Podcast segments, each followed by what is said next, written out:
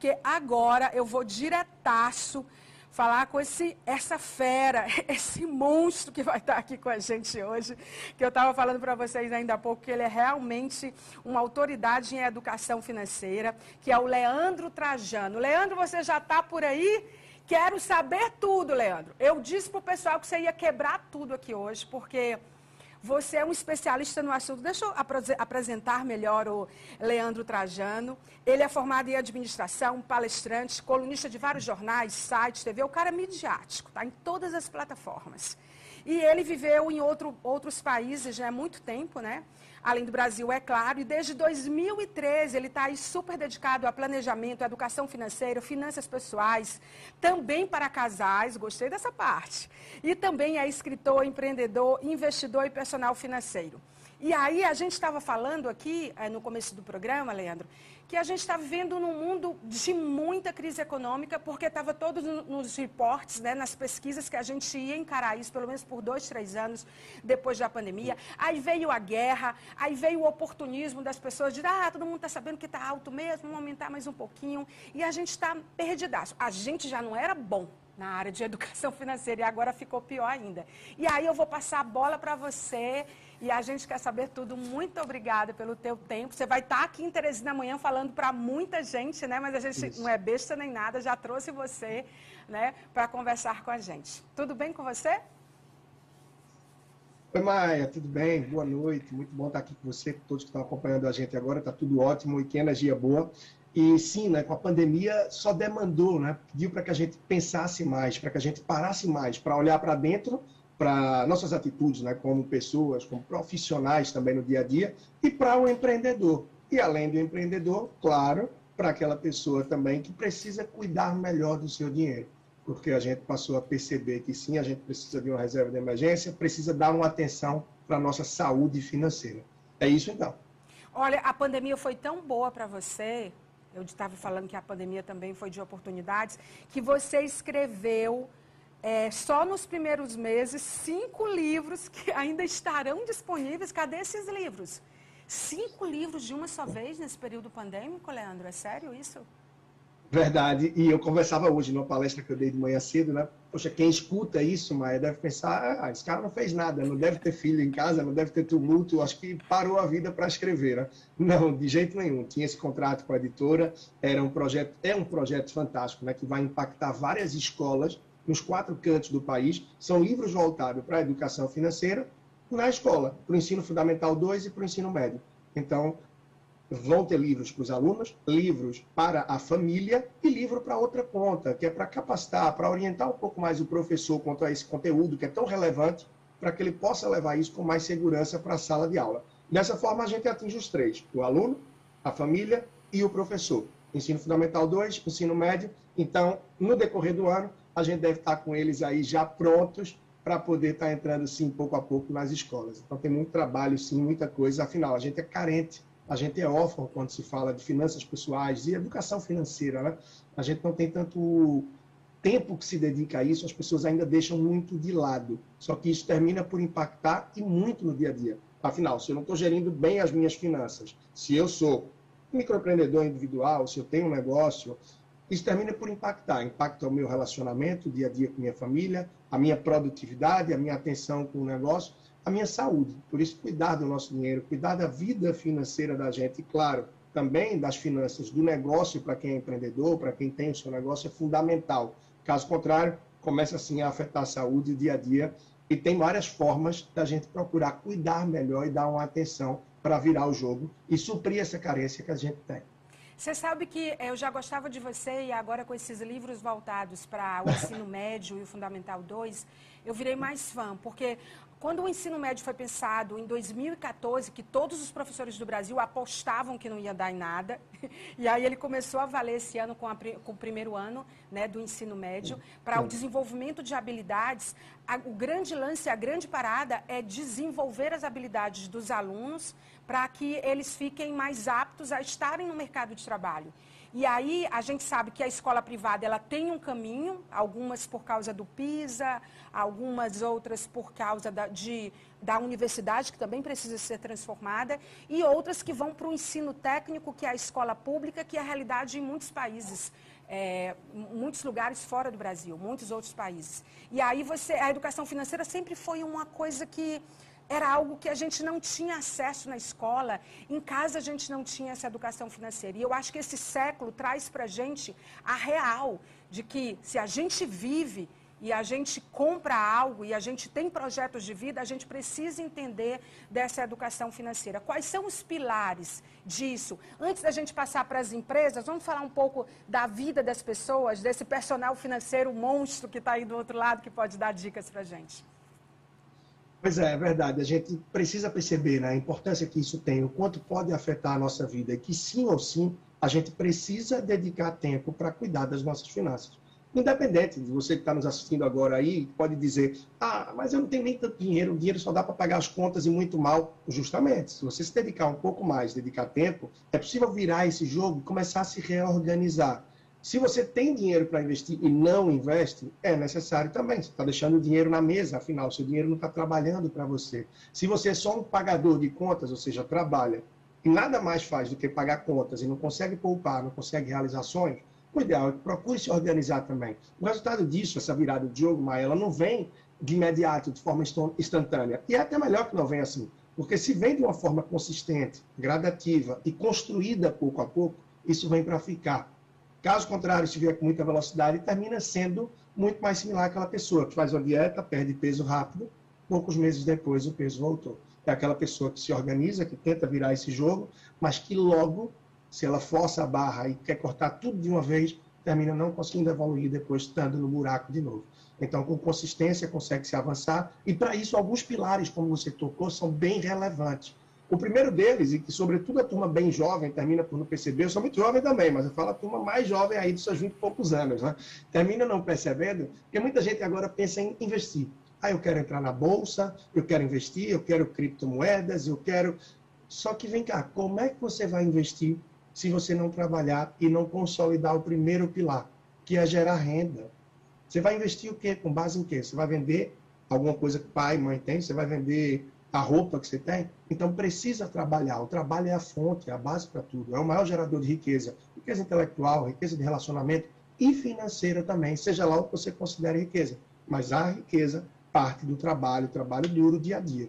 Então, gerar renda é essencial. O segundo pilar é gastar bem. Não adianta você gerar renda e gastar tudo que ganha, ou gastar mais do que ganha. Porque, acredite, seis a cada dez brasileiros fazem isso, gastam mais do que ganham. Ou estão se endividando, ou queimando gordura que tem, ou seja, alguma reserva que fizeram. Então, o primeiro pilar é gerar renda. O segundo é gastar bem, gastar de forma consciente. Se você consegue gerar renda e gastar bem, você vai conseguir poupar. E esse é o terceiro pilar. É você conseguir se organizar para que você consiga poupar mais. Se você gera renda, gasta bem, tem consciência, se organiza, poupa mais, você vai estar pronto para investir. E verdadeiramente investir. Pouco a pouco você vai conseguir investir melhor e fincar, não é? Um futuro muito mais promissor, muito mais próspero, através desses quatro pilares. A gente tem uma nova geração é, de pessoas no mundo, né? A alfa está aí, a minha sobrinha é geração alfa, aí tem os Y, as, as letrinhas todas, né? Mas, enfim... A gente, é, a maioria de nós que tem essa, já essa energia produtiva, essa capacidade de rodar esses pilares que você menciona, é, a gente tinha que, a gente precisava ter uma casa própria, a gente precisava ter bens imobilizados ali, né, para a gente poder investir. E a, a gente sente que o brasileiro, ela, ele tem essa dificuldade de enxergar novas formas de investir. Porque ao mesmo tempo que a educação financeira se torna cada vez mais acessível com trabalhos como o seu, que é incrível, você é um evangelizador de educação financeira, da boa educação financeira, a gente também não tem em contrapartida é, essa escola, essa educação de como investir mesmo, né? As, tanto que as criptomoedas vieram e estão até em crise agora, mas enfim, tem crise para tudo, é cair e levantar, eu acho que elas voltam mais forte, não tem crise. É um... é um transatlântico que não vai parar, né? Não tem como as criptos é, pararem, é um caminho sem volta. Mas, assim, a gente, a gente não tem essa educação de como investir, investir na bolsa, investir de que modo, porque parece um clubinho, entendeu? E essa informação não chega até as pessoas. Então, no que investir hoje, se você consegue cumprir esses quatro pilares que você menciona? É, esse é um grande ponto, é muito, muito importante essa sua pergunta, esse seu questionamento, né? Porque é, a grande pergunta que as pessoas fazem, é aquela pergunta do milhão, né? A pergunta de um milhão, é aonde eu coloco aquele X que eu poupo todo mês? Olha, eu recebi o dinheiro que eu vendi o carro, ou da minha avó que tinha um seguro e faleceu, em, em que produto eu invisto esse dinheiro? Mas a grande pergunta de um milhão é equivocada. Essa pergunta do milhão não, não é a ideal, que é o que muita gente faz, entende? É bem na linha do que você falou. Eu preciso tratar investimentos, eu preciso entender melhor, mas não pensar no produto de investir. Eu preciso ter essa educação financeira que você falou. E o destino que você estava dando, eu acho que era bem certinho para esse meio. Eu tenho que entender um pouco melhor o perfil, que geração eu sou, quais são meus objetivos, e não no produto que eu devo investir. Ou seja, eu devo pensar um pouco na estratégia do investimento. E aí eu vou simplificar para vocês, tá? Porque a estratégia do investimento parece meio poético, meio distante. Mas a gente tem que estabelecer alguns pontos que são básicos. Como, por exemplo, qual é o meu objetivo com esse dinheiro que eu poupo todo mês? É para uma viagem que eu quero fazer lá na frente? É para comprar o meu primeiro carro, trocar o carro, reformar a casa? É o tal do é porquê, já... né, Leandro? É o tal do porquê, né? Quando começa Perfeito. Pelo porquê. Comece pelo porquê. Por que eu quero poupar isso? Qual é o meu objetivo? Depois, qual é o seu perfil de investidor? Você é conservador? É moderado? É arrojado? A maioria das pessoas que poupam se denominam, né, se intitulam conservadores. E por isso dizem, ah, é por isso que eu deixo meu dinheiro na poupança porque eu sou conservador. Perdão, mas é mentira. Por quê? A pessoa não deixa o dinheiro na poupança porque é conservadora. É porque ela não tem conhecimento. Porque se a pessoa tiver conhecimento, ela vai saber que o ideal quase nunca é deixar na poupança. Em algumas situações, para um giro mais rápido, para alguma coisa pontual, sim, vale deixar o dinheiro lá. Mas para os seus objetivos de um médio prazo, de longo prazo ou até de curto prazo, tem produtos que podem te entregar mais do que a poupança e que tem a mesma ou até mais segurança do que ela. Então, quando a pessoa diz que deixa na poupança por falta... É, é conservadora, na verdade é falta de conhecimento. Falta de conhecimento termina levando a pessoa à inércia. Essa inércia vem devido à insegurança, que termina fazendo com que a pessoa continue na poupança. Então, assim, o ponto de partida é esse. O que eu pretendo fazer com esse dinheiro que eu poupei ou que eu estou poupando, depois qual é o meu perfil de investidor, porque com base nisso, você vai saber por quanto tempo você pode investir esse valor e de acordo com o seu perfil, quais são as categorias, né, os tipos de produtos que você vai poder alocar. Com base nisso, você vai estabelecer ali uma estratégia. Claro, isso termina não sendo tão simples para quem não tem conhecimento, mas aí você pode começar com alguns produtos que vão além da poupança e que vão te ajudar. Tesouro Direto é extremamente seguro. Você pode procurar algumas corretoras ou bancos de investimentos que normalmente oferecem melhores produtos e alternativas do que os grandes bancos. E, claro, procurar também um pouco de conhecimento. É isso que vai te dar a base para que você tome decisões mais acertadas. Só finalizando, quem está começando, o ideal é que nunca entre em produtos de tanta volatilidade, como os produtos que estão na Bolsa de Valores, que são ações, é, E T Fs, enfim, tantos que eu não vou intitular aqui para não tomar muito do nosso tempo, e criptomoedas, por exemplo. Muita gente termina já entrando de cara nisso. Por quê? Porque são aqueles produtos que normalmente têm maior possibilidade de dar um ganho maior no curto prazo.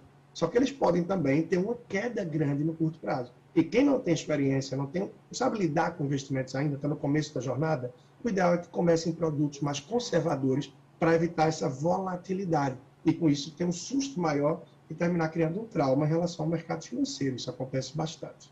É só para encerrar, assim, ao mesmo tempo que você surfa nisso, no sentido de saber exatamente é, que dicas dá, a gente tem muitos problemas, né? Você, vocês dessa área, e você especialmente que é uma autoridade nesse assunto, quando a gente olha para esses dados aqui, gente, dá vontade de nem dormir. O Brasil é o septuagésimo quarto no ranking global de educação financeira.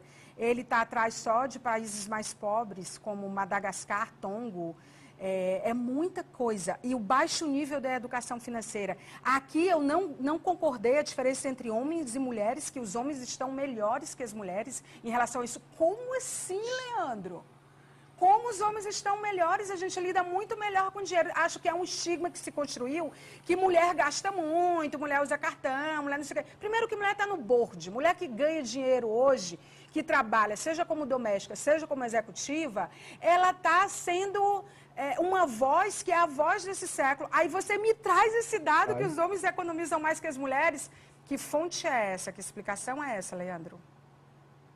Olha, é, tem pesquisas que a gente pode... Naturalmente, a gente vai acreditar, a gente vai dar uma credibilidade pelo que a gente vê, mas eu posso trazer um pouco do que eu vejo no dia a dia.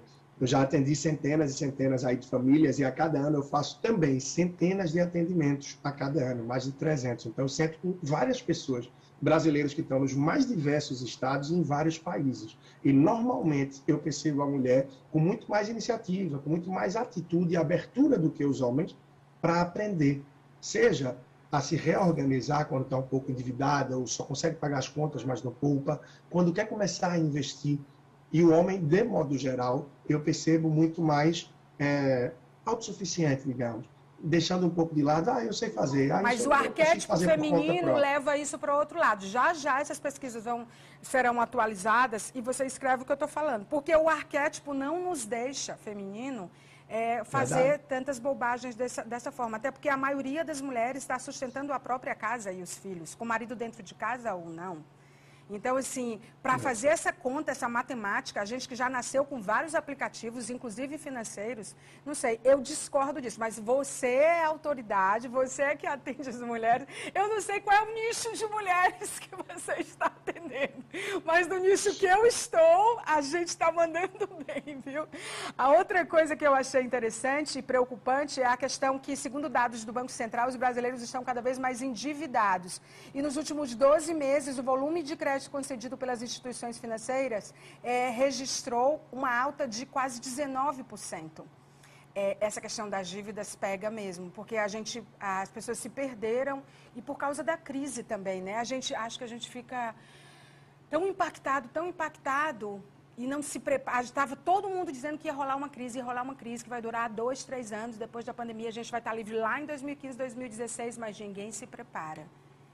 Nem o pequeno, nem o médio, nem o grande, nem as empresas. Dicas para a gente encerrar a nossa entrevista sobre isso. É, a gente tem que ser cauteloso, né? Por mais que a pessoa seja mais arrojada, que tenha um perfil, seja nas finanças pessoais ou para casais ali, familiares, a pessoa tem um perfil mais arrojado, seja você que tem um negócio, ok, pode ser arrojado sim, mas a gente precisa, em paralelo, ter algumas seguranças, alguns pontos financeiros que vão dar mais tranquilidade para que a gente possa seguir. Então, o que eu posso dizer é, tem uma reserva de emergência? Maravilha. A partir do momento que você tem uma reserva de emergência, o que é isso? É aquela reserva que varia de seis a doze meses de suas despesas mensais. Você gasta dois mil por mês, precisa ter de seis a doze vezes isso daí. Aí vai depender do perfil, da família, etcétera. Então, se você tem essa reserva de emergência, você pode começar a dar passos mais ousados, porque você tem um colchão de segurança que vai te dar tranquilidade. Isso no lado familiar, no lado pessoal. No lado empresarial, independente do tamanho do teu negócio, é necessário ter um capital de giro. Seja aquela pessoa que é um M E I, seja a pessoa que é um pequeno empreendedor, é ter um capital de giro que faz o negócio se movimentar, mesmo quando você está com alguma dificuldade na pessoa física e você tem uma reserva nesse teu negócio que permite ele continuar funcionando ali de alguma forma. O ideal é que esse capital de giro permita pagar, sustentar aquele negócio por média de três a quatro meses, a depender do perfil, até um pouco mais. Como assim sustentar o negócio? Se você tem alguém que trabalha com você, no caso M E I pode ter uma pessoa contratada, se você tem mais de uma pessoa, tem uma empresa um pouco maior, as despesas que você tem, um aluguel de uma sala, um, uma despesa de um carro que você se locomove aí para prestar o serviço, por quê? Você dá um pouco mais de independência para o teu negócio por um tempo e também um pouco mais de segurança na tua família, na gestão financeira. Então esse é um ponto que é essencial e muitos negócios fecham e quebram por falta de capital de giro. E muitas famílias têm um perrengue gigante por falta de uma reserva para emergência. É, é isso que eu posso falar. doze vezes, eu anotei isso aí. Sei, vou... Não é fácil. Eu tenho um cheque para precisa... fazer. Essa semana eu tenho um cheque para fazer o quanto está faltando. Desses seis a doze vezes... Gente, anota aí, de seis a doze vezes o que você é, tem mensalmente. Né? Então, assim, é, é esse colchão que ele está falando. Leandro, eu por mim ficava falando desse assunto porque eu acho que a gente super precisa. Hoje você é só nosso, amanhã você vai estar em Teresina, né? Você vai falar para muita gente num evento do Sebrae grande que eles estão fazendo, e você é um dos convidados mais esperados, né, para esse evento de amanhã, porque tem pequenos, é, micro e pequenos empresários, M E Is, né? Então, assim, muita coisa para trocar amanhã. Muito obrigada pelo teu tempo. Daqui a pouco você afivela as malas e vem, porque chegar aqui não é simples não, tá? Tá bem, eu agradeço demais, Maia, para todos que acompanharam a gente agora, que vão ver depois também, porque deve estar disponível aí na gente. E um grande sim. abraço para você, para toda a sua equipe. E amanhã eu vou estar aí pertinho, sim. Sem sombra de dúvidas, vai ser fantástica essa palestra, esse vai. momento. Quem está acompanhando aí, procura se inscrever, chegar junto, é gratuito. Vai ser lá na sede do Sebrae, sim. aí em Teresina. É isso então, um grande abraço. Um abraço, querido. Obrigada pelo teu tempo, foi ótimo. Que entrevista ótima, né, gente? A gente tem que fazer mais entrevistas como essa, porque as pessoas estão precisando, é, nós estamos precisando, né? A gente precisa ser despertado em relação a várias coisas, principalmente em relação às finanças, né?